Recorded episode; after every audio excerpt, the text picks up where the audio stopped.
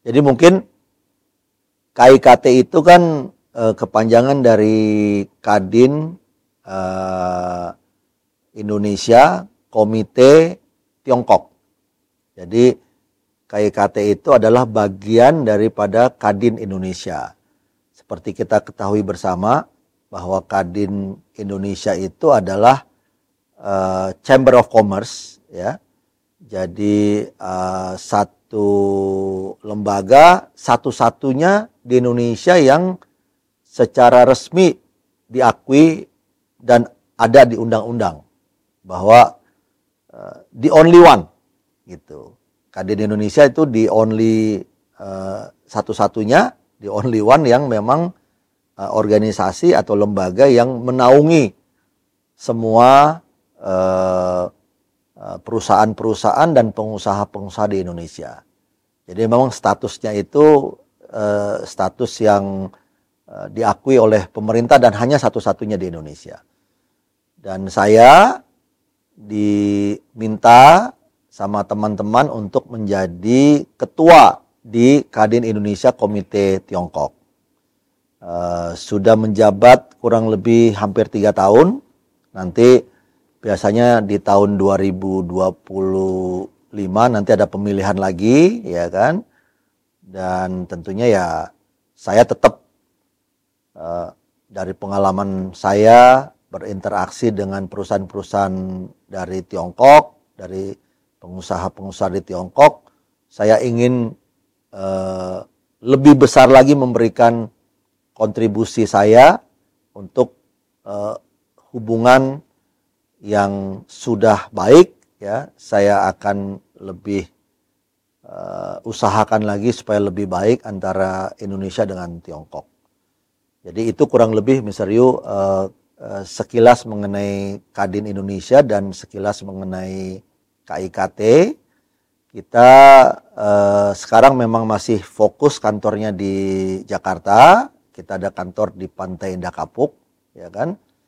Uh, nanti mungkin di kemudian hari kita melihat apakah kita perlu ada kantor perwakilan di uh, Tiongkok di atau di Beijing atau di Shanghai nanti kita lihat. Tapi sekarang belum ada kantornya masih hanya di Jakarta saja, tapi kita punya networking di seluruh Indonesia karena memang Kadin Indonesia itu ada di seluruh provinsi Indonesia.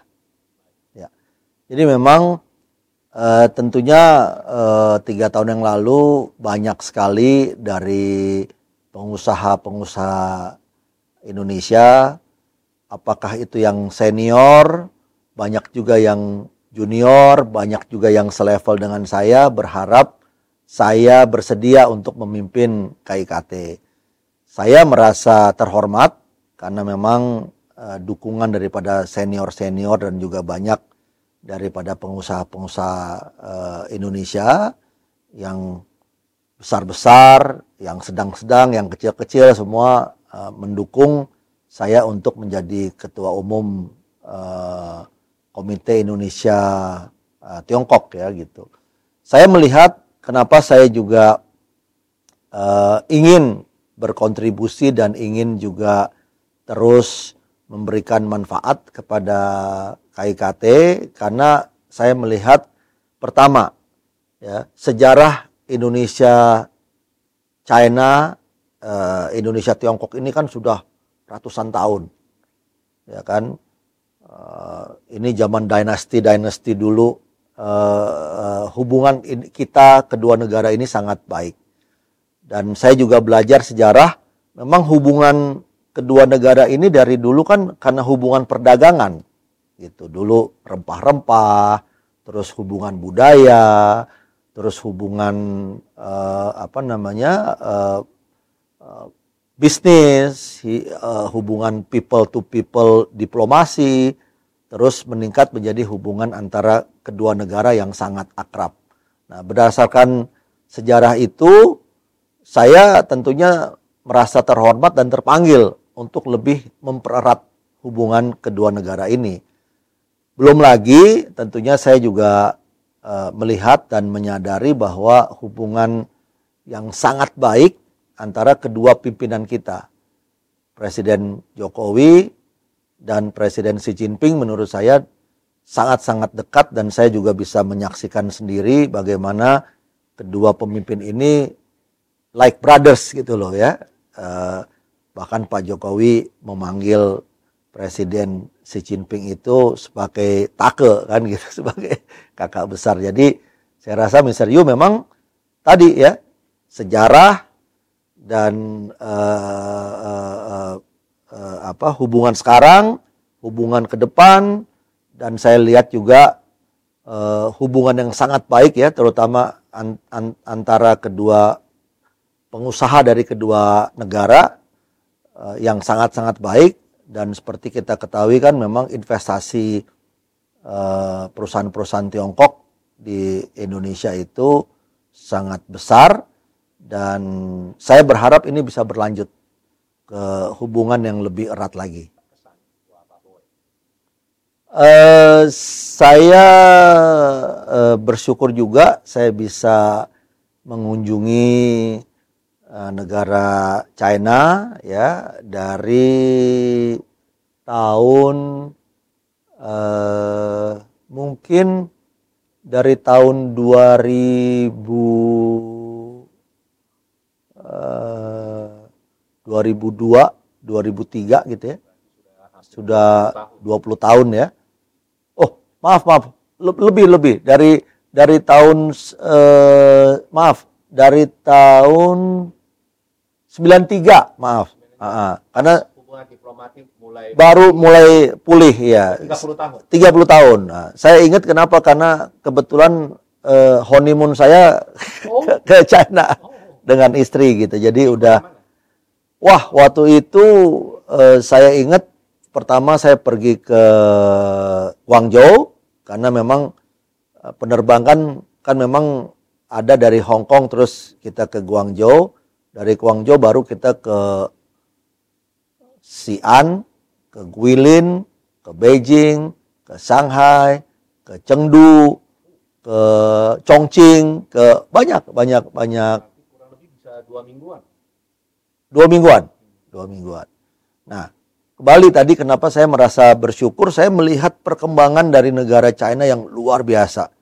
Dari 30 tahun yang lalu yang pertama kali saya datang sampai sekarang itu luar biasa.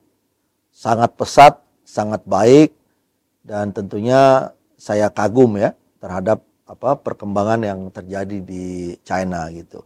Nah, kalau bicara kota-kota yang memang eh, memorable gitu yang memberikan kesan yang yang unik dan berbeda dan juga mungkin uh, ada faktor kita belajar apa segala macam ya selain Beijing tentunya ya eh, Shanghai tapi saya juga jujur terakhir saya dengan rombongan pergi ke ke Xinjiang ke apa ibu? Urumuchi. Ya ke Urumuchi kan gitu.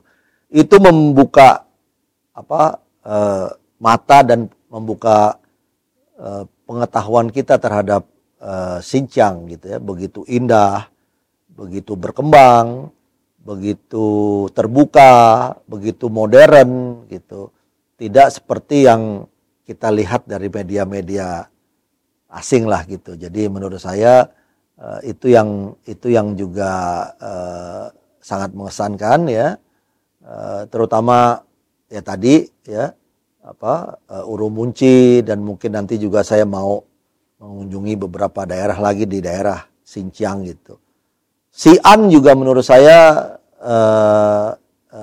sangat-sangat uh, uh, saya masih teringat-ingat terus dengan terakotanya apa segala macam, kuilin dengan apa gunung-gunung batunya yang uh, kita melewati memakai sungai kan itu ba bagus sekali ya gitu. Jadi ya banyak banyak kota yang menurut saya yang indah-indah yang bagus-bagus. Uh, terus juga kemarin itu saya pergi uh, waktu COVID saya berkunjung ke China tiga kali gitu. Uh, karena mendampingi Pak Luhut ya karena G2G jadi saya pergi ke Shenzhen ke Beijing dan satu lagi yang di daerah yang produsennya uh, uh, uh, Motai. Oh, Uh, uh, kotanya apa namanya lupa? Zunyi. No, bukan. Ada kota yang produsen Motai. Motai dan produsen sambal itu. Ya. Ya. Kotanya indah, kota turis gitu, tapi dia juga tempat ini, tempat apa namanya, eh, the biggest data center di China. Dulu paling paling terbelakang, tapi sekarang sudah Guizhou ya, Guizhou, Guizhou ya. Guizhou. Provinsi Guizhou ya. Menarik lah, menurut saya sangat menarik. Eh, setiap kali saya pergi ke kota-kota di China, eh, selalu ada yang bisa saya pelajari dan saya bisa share sama teman-teman di Indonesia. Boy ke China baru kemarin Oktober Terakhir ke Beijing, ke Beijing ya. Sebelumnya kan ke Chengdu. Ah. Jadi nanti masih ada rencana lagi dengan waktu dekat mau kunjungi China lagi? Belum belum. Eh, belum, tapi next year, menurut saya tahun depan, saya punya rencana eh, dan akan sering mengunjungi China karena memang saya eh, pertama tentunya seka- sekarang saya banyak partner di China. Kedua juga memang saya s- apa tugas saya sebagai ketua umum KIKT, saya harus terus mempererat hubungan antara kedua negara ya kan.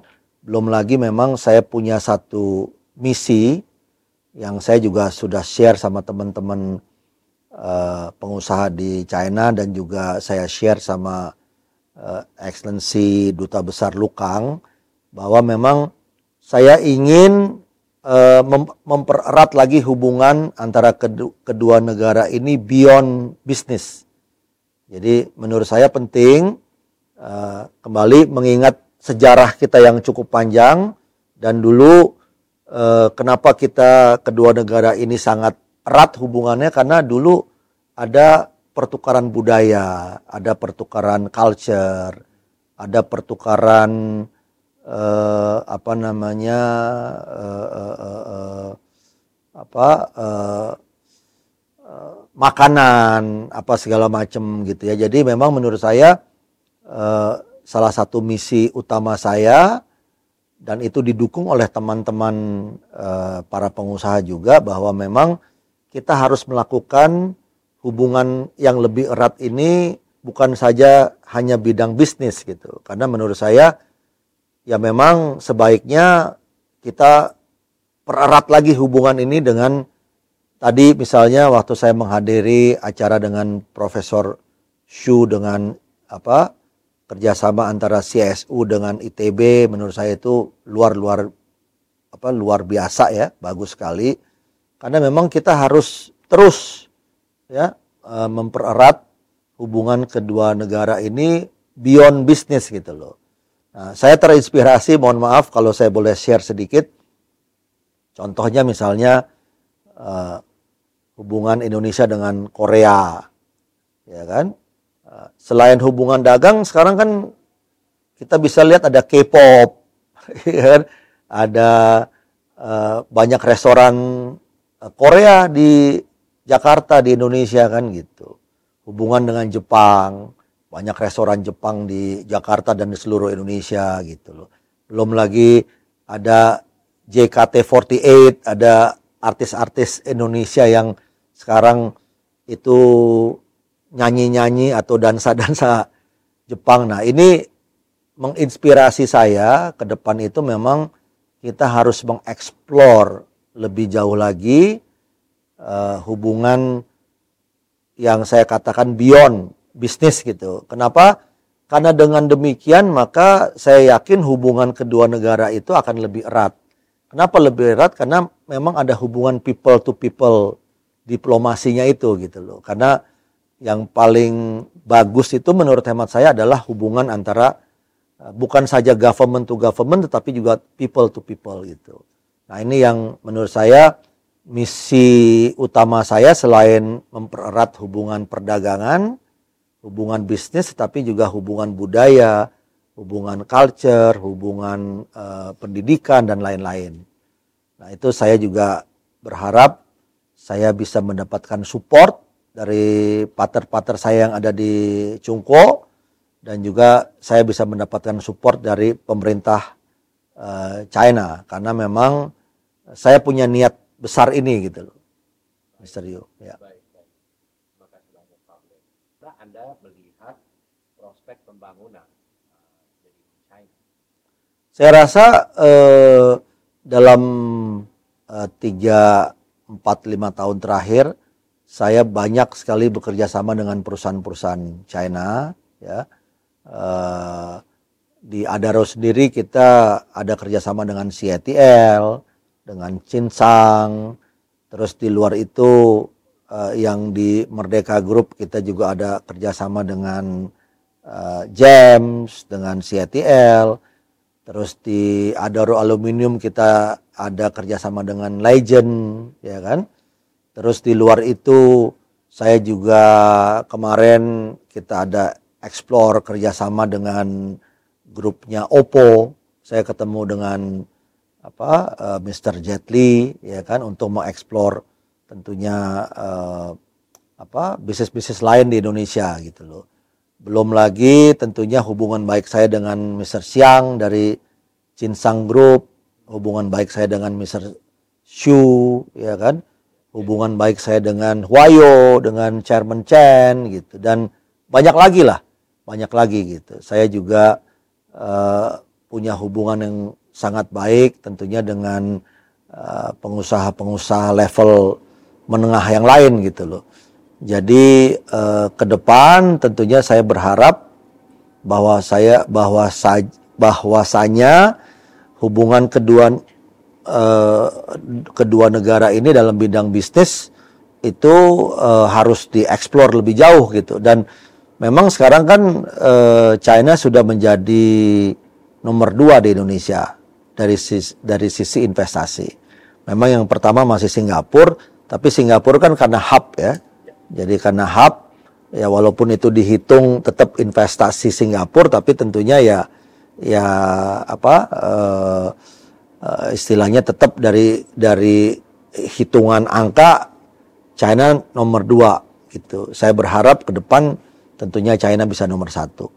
Nah, hubu apa eks, uh, mengenai bisnis ke China sendiri, uh, saya dengan ada beberapa uh, teman pengusaha juga sudah mengeksplor ada uh, ekspor sarang burung ke China dan kita uh, ada office tapi melalui Hong Kong ya ada dan kita mau explore uh, salah satu yang mungkin menarik nanti tentunya ada opportunity nanti kalau dibuka adalah kita bisa ekspor buah-buahan yang eksotik seperti durian gitu. Kita tahu manggis uh, sudah bagus tapi mudah-mudahan nanti juga bisa kita eksplor lagi durian, terus nanti banyak komoditas-komoditas pertanian, perikanan dan lain-lain yang kita bisa uh, ekspor dan kita bisa tingkatkan uh, hubungan kerjasama Indonesia-China.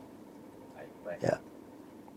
Uh, perkembangannya ekonomi di Indonesia. Ya, saya rasa sangat bagus sekali ya Eh, karena memang uh, uh, saya melihat uh, antusiasme daripada orang-orang Indonesia untuk uh, naik kereta cepat WUS, kita panggilnya WUS gitu ya. kan. Uh, itu sangat tinggi ya, sangat tinggi sekali dan memang uh, dikombinasikan dengan pelayanan orang-orang uh, Indonesia yang sangat ramah. Jadi dengan teknologi China yang bagus, ya uh, high speed uh, rail apa namanya so apa namanya kereta cepat yang yang dengan teknologi tinggi ya dengan pelayanan uh, orang-orang uh, Indonesia yang ramah. Jadi ini membuat sangat-sangat menarik ya gitu. Dan menurut saya impactnya sangat besar. Sangat besar kenapa? Karena uh, masyarakat Indonesia bisa melihat bahwa teknologi dari China ini luar biasa hebat sekarang gitu. Itu pertama. Terus peningkatan eh, ekonominya saya tahu banget. Sekarang paling tidak untuk eh, ekonomi di Bandung, ekonomi di Jawa Barat sudah memberikan implikasi yang cukup eh, baik lah gitu.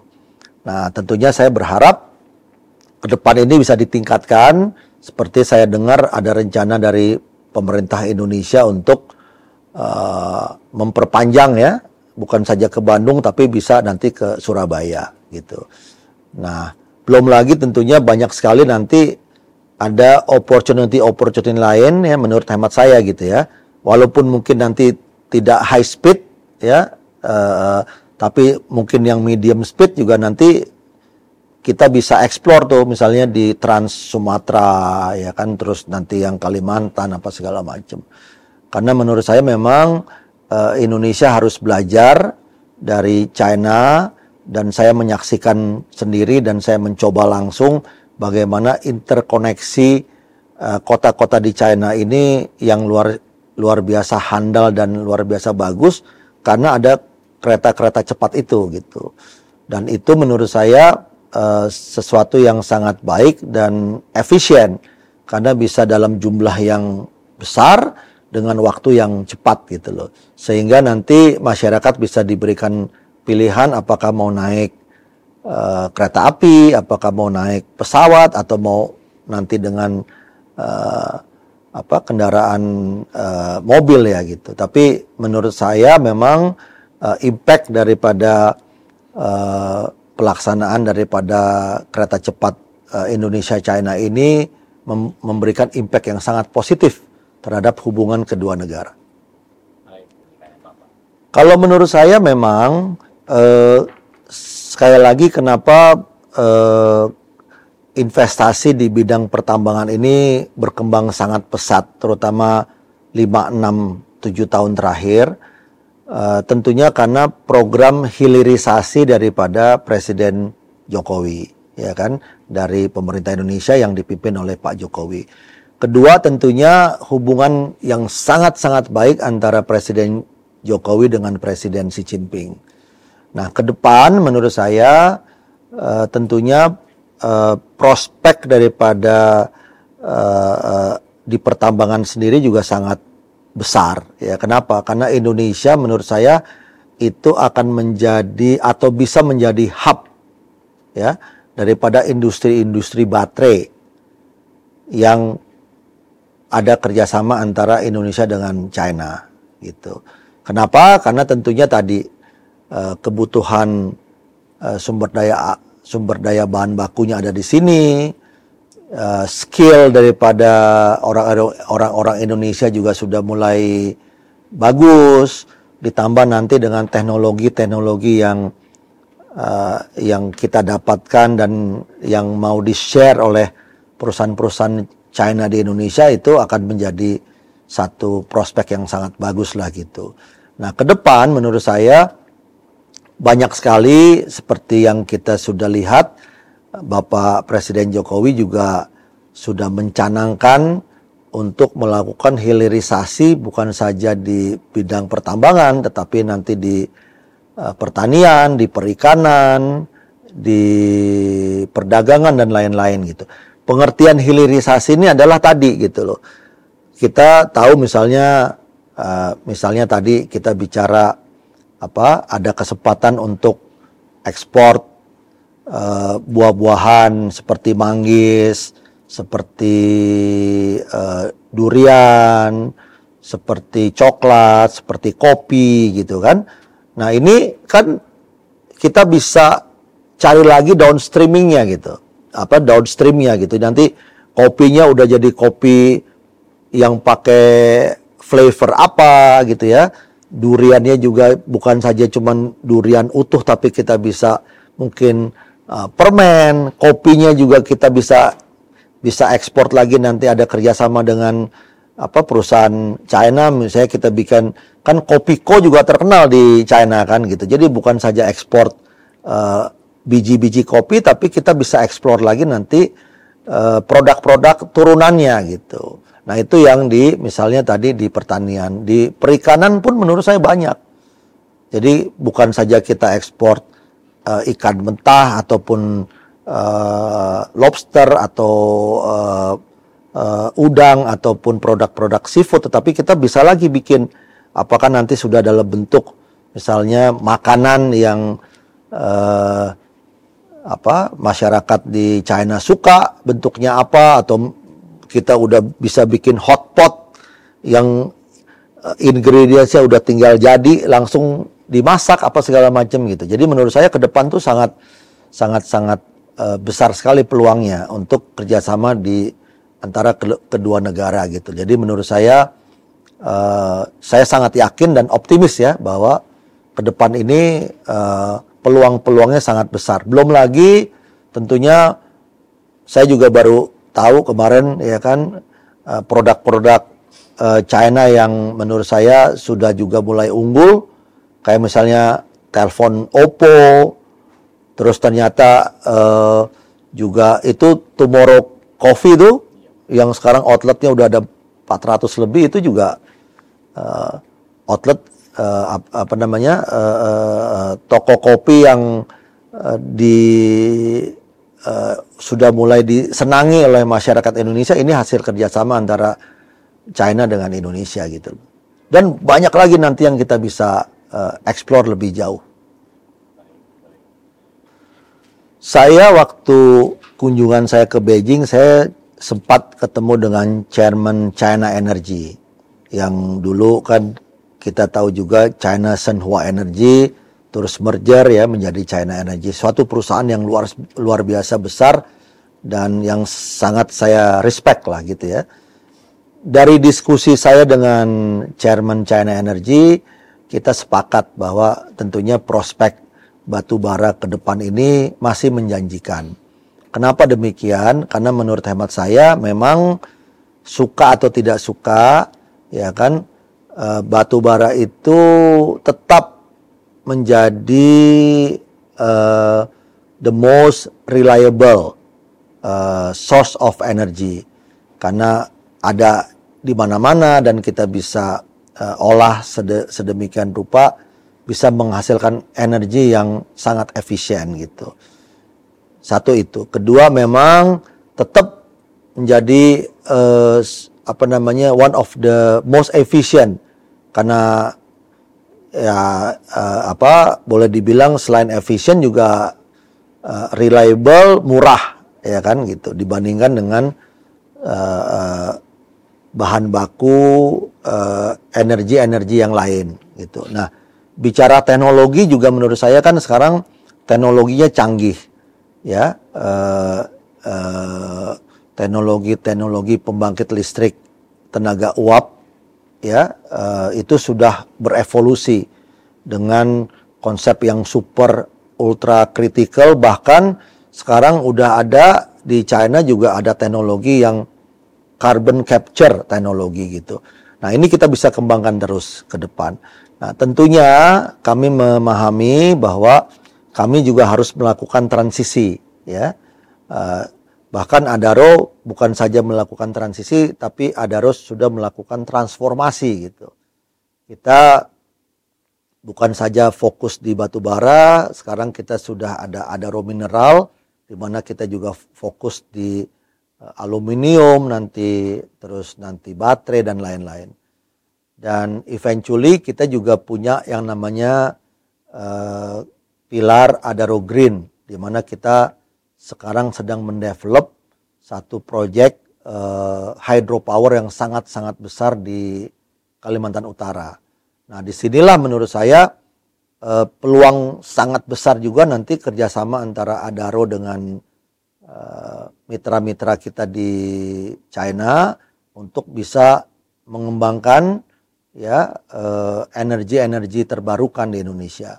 Seperti tadi ada proyek hydro, ada proyek uh, wind, ya, ada proyek solar gitu. Ini yang menurut saya prospeknya sangat besar di Indonesia dan kita juga udah meng, udah mengeksplor terus gitu loh ya. Uh, satu, salah satunya tadi yang hydropower kita juga ada kerjasama dengan China Hydro ya kan gitu. Kemudian juga uh, tentunya ke depan pengembangan daripada baterai ini. Baterai kan juga merupakan renewable gitu. Jadi nanti kita akan kembangkan terus dengan mencari mitra-mitra kita dari China. di bidang industri teknologi. Ya. Sekali lagi memang saya melihat uh, ini salah satu sektor yang juga mempunyai peluang sangat besar ya. Seperti kita ketahui, uh, saya juga berteman baik dengan teman-teman uh, di Huawei. Ya, saya pernah visit uh, head office Huawei di Shenzhen, juga pernah kita ke kampusnya Huawei di Shenzhen gitu dan hubungan saya sangat baiklah dengan teman-teman di uh, Huawei ya gitu. Nah, karena bicara teknologi tentunya salah satunya dengan uh, Huawei kan gitu. Nah, kedua juga menurut saya saya melihat perkembangan uh, teknologi di e-commerce dan di social commerce ini juga sangat-sangat pesat gitu. Apalagi tentunya dengan ada teknologi AI yang memang perusahaan-perusahaan di China itu sangat-sangat maju gitu. Nah, seperti kita ketahui memang uh, antara Goto sendiri khususnya Tokopedia sekarang kita sudah uh, ada MOU dengan TikTok Shop ya kan gitu dan ini merupakan satu kerjasama yang win-win menurut saya dan ke depannya ini akan akan terbuka sekali peluang yang sangat besar gitu loh. Nah tentunya saya juga mempelajari banyak sekali ya kita ada uh, uh, yang terbaru saya dengar itu ada yang produsen apa uh, uh, produsen baju-baju yang Shein ya apa Shein ya apa? Ya Shein. Hah? Ya, ah. Shein. Ya, itu kan besar sekali kan gitu. Belum lagi temu dari dari grupnya apa Oppo tuh juga. ya Di atas Oppo. Nah, Iya, eh, bukan temu tuh, tuh tiau apa namanya? Pintoto. Pink Toto, Pink Toto kan gitu. Nah, jadi menurut saya memang sangat sangat besar lah ininya, prospeknya sangat besar dan ini menurut saya juga merupakan satu peluang ya yang kita bisa kerjasamakan dan tentunya untuk untuk perusahaan-perusahaan China ya Indonesia ini satu market yang sangat besar karena dengan 280 juta penduduk ya. Belum lagi kalau kita bicara Southeast Asia kalau kita mau jadi juara nomor satu di Southeast Asia harus juara nomor satu di Indonesia gitu. Karena kan eh, South Asia, Southeast Asia ini kan mungkin jumlah penduduknya 600 juta. Bisa berkembang jadi 700 juta. Nah Indonesia juga dalam waktu yang tidak terlalu lama penduduknya akan 300 juta gitu. Jadi memang opportunity-nya besar sekali.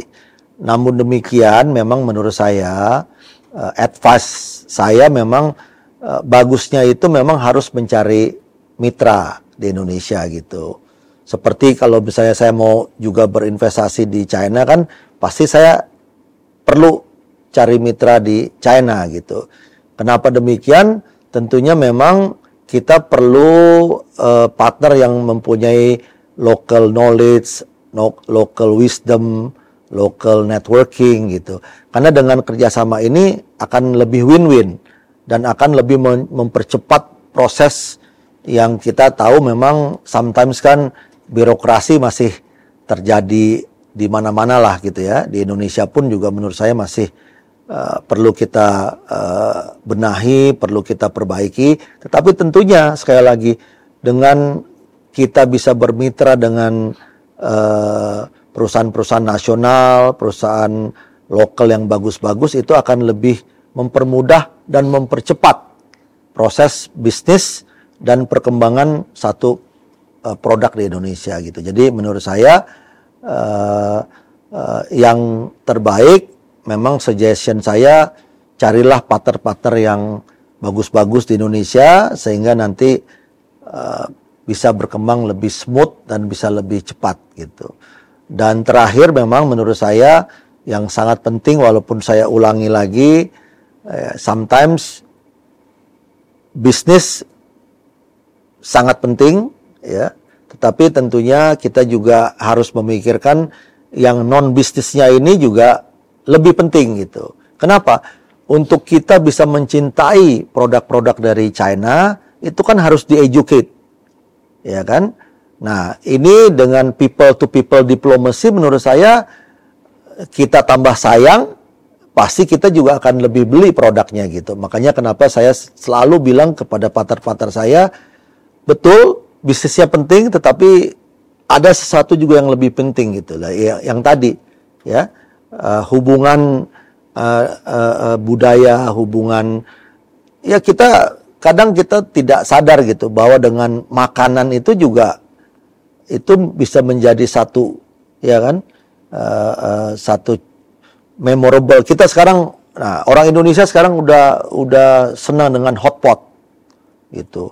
Nah itu kenapa? Ya karena terakhir-terakhir banyak hotpot-hotpot apa Haiti Lau terus apalagi banyak macam-macam kan gitu. Nah, belum lagi saya suka bilang kan gitu, orang Indonesia suka itu bakar-bakaran sate-satean gitu. Nah, sekarang kita kalau pergi ke Pantai Indah Kapuk sudah banyak kan barbecue apa segala macam gitu. Memang tampaknya simple tetapi menurut saya ini sangat penting gitu. Nah, kenapa demikian? Saya selalu bicara sama teman-teman di Huawei, saya bicara sama teman-teman di Cinsang saya bicara sama teman-teman uh, di Huayo, saya bicara sama teman-teman di Oppo, saya bicara sama uh, ambasador Lukang gitu. Saya tanya semua, mereka bilang ya mereka mesti bawa chef, mereka mesti nyiapkan makanan-makanan khusus yang uh, teman-teman dari China suka kan gitu. Nah itu membuktikan bahwa memang kita we cannot live without good food gitu.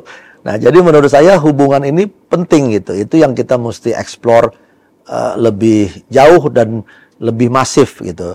Nah, contoh juga misalnya tadi ya kan kita tahu bahwa memang Indonesia merupakan negara muslim terbesar di dunia gitu.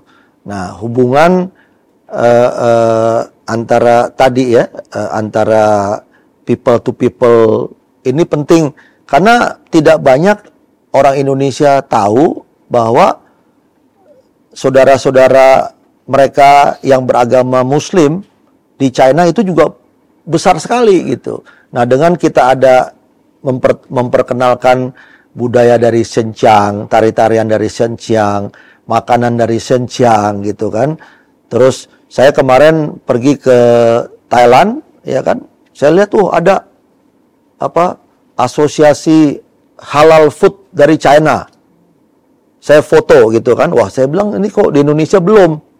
Nah, ini nanti menurut saya ini kita mesti explore juga gitu. Ternyata ada nih ya kan eh apa makanan-makanan halal yang dari China gitu. Nah, ini kalau di di educate secara masif di Indonesia, makanya orang-orang Indonesia itu akan lebih cinta, lebih sayang lagi dengan uh, uh, uh, apa produk-produk China sehingga tentunya sometimes kita kan ada efek-efek negatif yang orang tidak suka dengan apa hubungan baik kedua belah negara ini kita harus atasi itu menurut saya selain bisnis tapi juga non bisnisnya gitu Mr. Yu.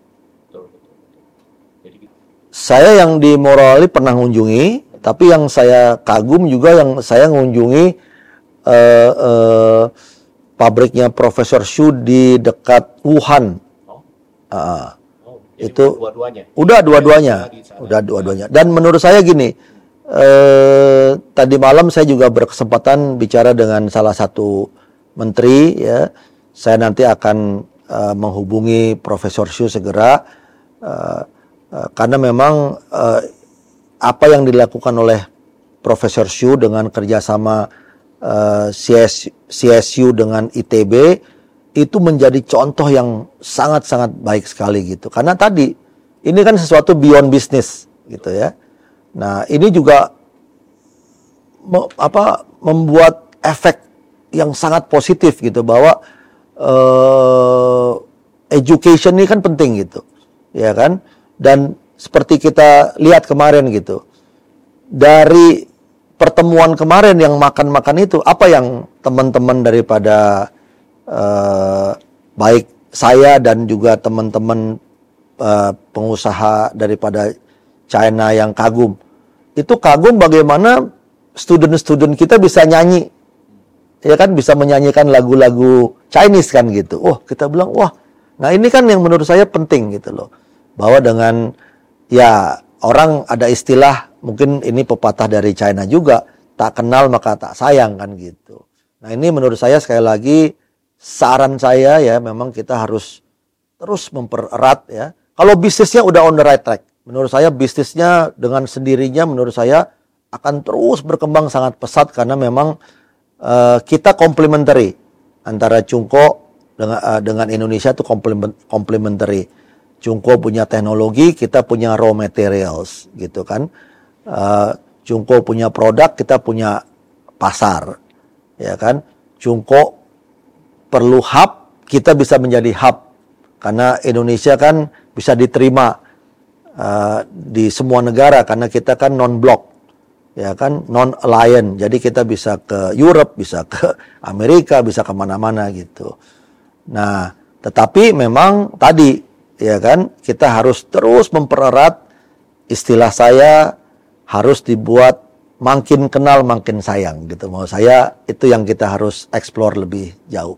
Dan itu merupakan salah satu misi utama saya selain perdagangan yaitu saya ingin sekali lagi juga fokus di bidang budaya, culture, education, food dan lain-lain. Kalau kalau menurut saya itu uh, luar biasa sekali ya. Kenapa menurut saya uh, kita sangat tahu ya bahwa penguasaan teknologi itu kadang tidak mau di-share gitu ya. Kita tahu dari negara-negara lain bahwa mereka punya teknologi tapi mereka tidak mau sharing gitu loh. Nah, kenapa saya kagum sekali dengan Profesor, Profesor Xu? Beliau seorang profesor, ya kan? Uh, pengetahuannya sangat luas. Kemudian juga beliau mau share, bahkan bukan saja share, beliau mau mendidik putra-putri terbaik Indonesia. Saya lihat sendiri beliau kasih beasiswa, beliau sekolahkan di uh, eh, CSU, ya kan? Beliau kasih transfer of knowledge gitu. Bahkan bukan itu saja, Profesor Shu malam itu bisik-bisik sama saya, Pak Boy, saya pengen one day ini yang manage semua pabrik-pabrik saya yang ada di Morowali semua orang Indonesia. Wah, saya itu saya kagum gitu loh. Dan tentunya ini uh, uh, lab yang dibuat atas kerjasama JEM, CSU dengan ITB ini menjadi contoh yang sangat-sangat baik gitu. Bahkan saya juga bersedia ya dan saya nanti juga mempunyai niat lah ya untuk uh, apa uh, mengkonek lagi dengan universitas-universitas yang lain gitu ya dan juga mempromosikan bahwa inilah perusahaan uh, China Gem ya uh, seorang profesor yang memang uh, punya keinginan secara apa uh, sincere ya dengan niatan yang tulus ingin transfer of teknologi.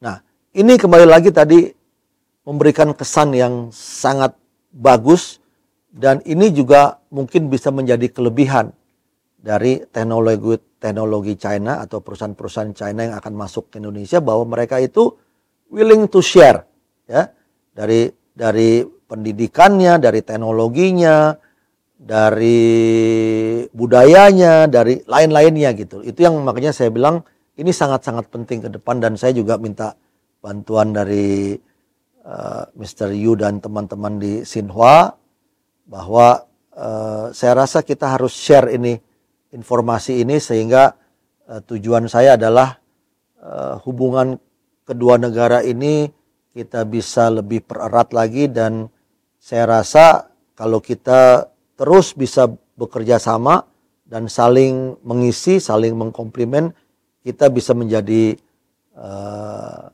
apa sukses dan sejarah juga membuktikan ya sejarah kita membuktikan bahwa memang kalau kita lihat dulu ya zaman-zaman kerajaan China itu jadi nomor satu di dunia, nah, itu kerajaan-kerajaan Indonesia juga ngikutin tuh. Ada Sriwijaya apa segala macam itu kan sejarah membuktikan seperti itu gitu. Jadi memang ke depan uh, saya looking forward ya untuk mempererat hubungan kedua negara dan juga saya lihat opportunity-nya luar biasa besar gitu. Jadi bisnis opportunity-nya sangat besar dan kalau bicara tadi culture, bicara food juga itu bukan dilihat sebagai uh, uh, uh, non bisnis, ada bisnis juga. Itu bagaimana kita bisa kembangkan ya ginilah, walaupun Haiti Law itu pusatnya di Singapura, saya rasa kan kalau bicara market pasti Indonesia lebih besar gitu loh, ya kan? Tadi produk-produk dari apa tadi perusahaan apa namanya perusahaan garment ini apa yang yang terkenal sekali yang Shein kan itu pasti akan lebih prospeknya lebih besar di Indonesia dibandingkan di Singapura atau Malaysia karena penduduk kita 300 juta gitu loh.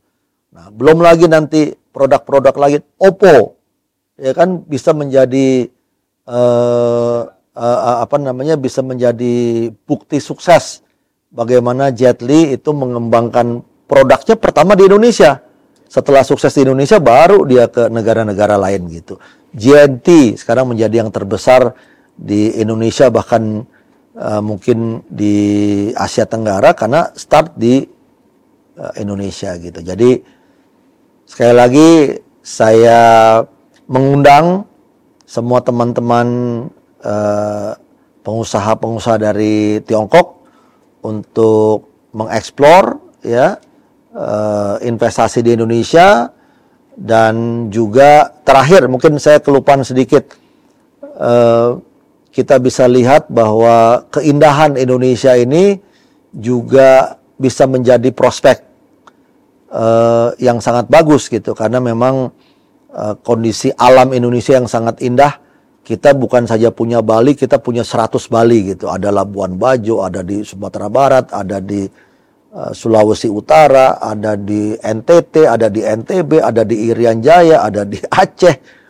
Banyak sekali gitu karena memang kita negara kepulauan gitu loh. Kita kalau misalnya kita tahu ada Maldives atau ada apa di Dubai itu ada island-island, oh kita ada natural island 17.000 pulau. Itu yang yang uh, apa teman-teman bisa kunjungi. Dan ini bisa menjadi lahan bisnis juga gitu. Resort restoran hotel uh, turis dan segala macam gitu. Jadi memang sekali lagi memang antara Tiongkok dan Indonesia ini komplimen ya kan? Kalau di Jungko kan mungkin lautnya kurang. Nah, Indonesia lautnya banyak gitu loh. Jadi kita bisa komplimen uh, satu sama lain jadi kalau saya juga boleh sharing sedikit ya, uh, kita juga kembali mesti melihat track record ya sejarah uh, politik di Indonesia ke belakang gitu. Nah jadi teman-teman di Cungko nanti bisa lihat bahwa uh, uh, politik di Indonesia itu cukup dan sangat stabil ya gitu. Uh, saya bukan cukup politik di Indonesia itu sangat stabil gitu. Kenapa sangat stabil? Karena memang sudah teruji, ya kan? Uh, istilahnya uh, proses demokrasi Indonesia itu sudah berlangsung dari zaman reformasi. Bahkan sebelumnya juga dari zaman dulu, ya dari tahun 55 pemilu apa segala macam itu berjalan dengan baik gitu loh. Nah, memang kita sempat uh, di tahun 98 ada reformasi ya kan untuk masuk ke sistem demokrasi yang lebih terbuka dan itu sudah 30 tahun, sudah 25 tahun gitu. Dan kita sudah pernah uh, mengadakan pemilu ya dan uh, Indonesia kan juga menyelenggarakan pemilu mungkin salah satu terbesar di dunia mungkin selain Amerika ya gitu ya. Uh, Indonesia kan misalnya juga bisa lihat gitu loh. Nah, bahwa proses demokrasi di Indonesia itu sudah berjalan lama dan so far smooth semua gitu. Tidak pernah ada yang terlalu mengkhawatirkan gitu ya. Dan saya yakin juga pemilu sekarang ini akan berjalan sangat baik. Tanpa kita sadari, hari ini Mr. Yu melakukan interview saya. Ini kan ada pemilu sekarang. Campaign sudah sudah mulai, sudah sudah berlangsung tiga minggu, ya kan? Kita tidak merasakan apa-apa, sangat aman. Paling cuma ada poster-poster sekarang yang lebih banyak, spanduk-spanduk, tapi di luar sana berjalan dengan sangat baik gitu loh. Itu sekali lagi membuktikan bahwa memang sistem demokrasi di Indonesia berjalan baik dan sistem politik di Indonesia itu sudah sangat-sangat uh, mapan dan sudah teruji gitu ya.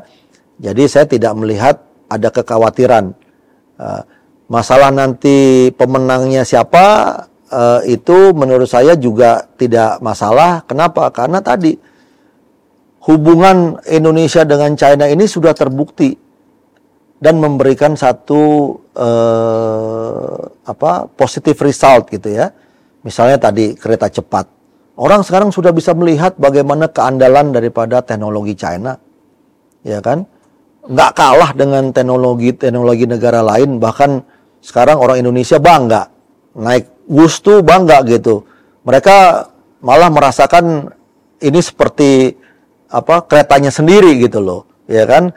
Uh, padahal ini kerjasama antara teknologi China dengan Indonesia gitu. Nah, tadi ditambah lagi dengan uh, mungkin yang experience-nya berbeda dengan yang kita uh, apa saya rasakan di China apa stewardess stewardess eh, kereta cepat Wus kan lebih ramah-ramah. Ya dengan gaya Indonesia gitu loh. Ya kan? Itu pelayanannya kan udah pelayanan kayak first class di di airlines kan gitu. Nah itu mungkin menjadi contoh nyata juga bahwa eh, kolaborasi antara teknologi dan keramahan daripada bangsa Indonesia ini nanti bisa menjadi contoh yang bagus gitu. Nah jadi saya tidak khawatir ya dan saya juga yakin bahwa pemimpin uh, Indonesia ke depan itu akan terus melanjutkan hubungan kerjasama antara Indonesia dengan China. Kenapa? Karena sudah terbukti benefitnya banyak sekali gitu. Tadi kereta cepat ya, kita belum lagi lihat yang namanya Morowali dan WDB, belum tadi Oppo, belum tadi yang la yang lain-lain kan gitu. Apa? Adalah bagaimana kerjasama daripada kedua perusahaan atau kedua negara ini yang paling penting untuk Indonesia adalah job creation, penciptaan lapangan kerja. Di Morowali yang tadinya cuman mungkin dulu cuman ribuan, sekarang jadi ratusan ribu tenaga kerja kan gitu. WDB juga.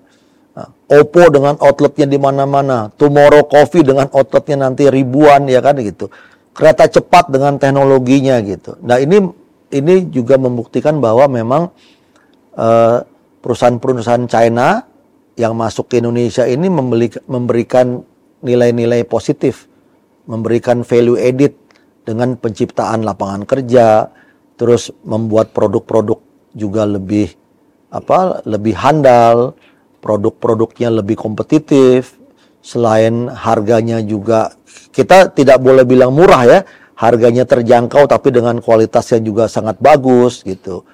Nah ini tadi memberikan satu memori-memori yang bagus gitu. Nah ke depan menurut saya eh, saya yakin ya hubungan kedua negara ini eh, baik hubungan diplomasi ataupun hubungan politik ke depan ini akan tetap bagus dan saya dari KIKT akan terus mensupport ya dari sisi organisasi sehingga tentunya hubungan antara kedua negara ini, hubungan antara kedua pemerintahan, hubungan antara kedua leaders akan lebih baik lebih baik lagi ke depan.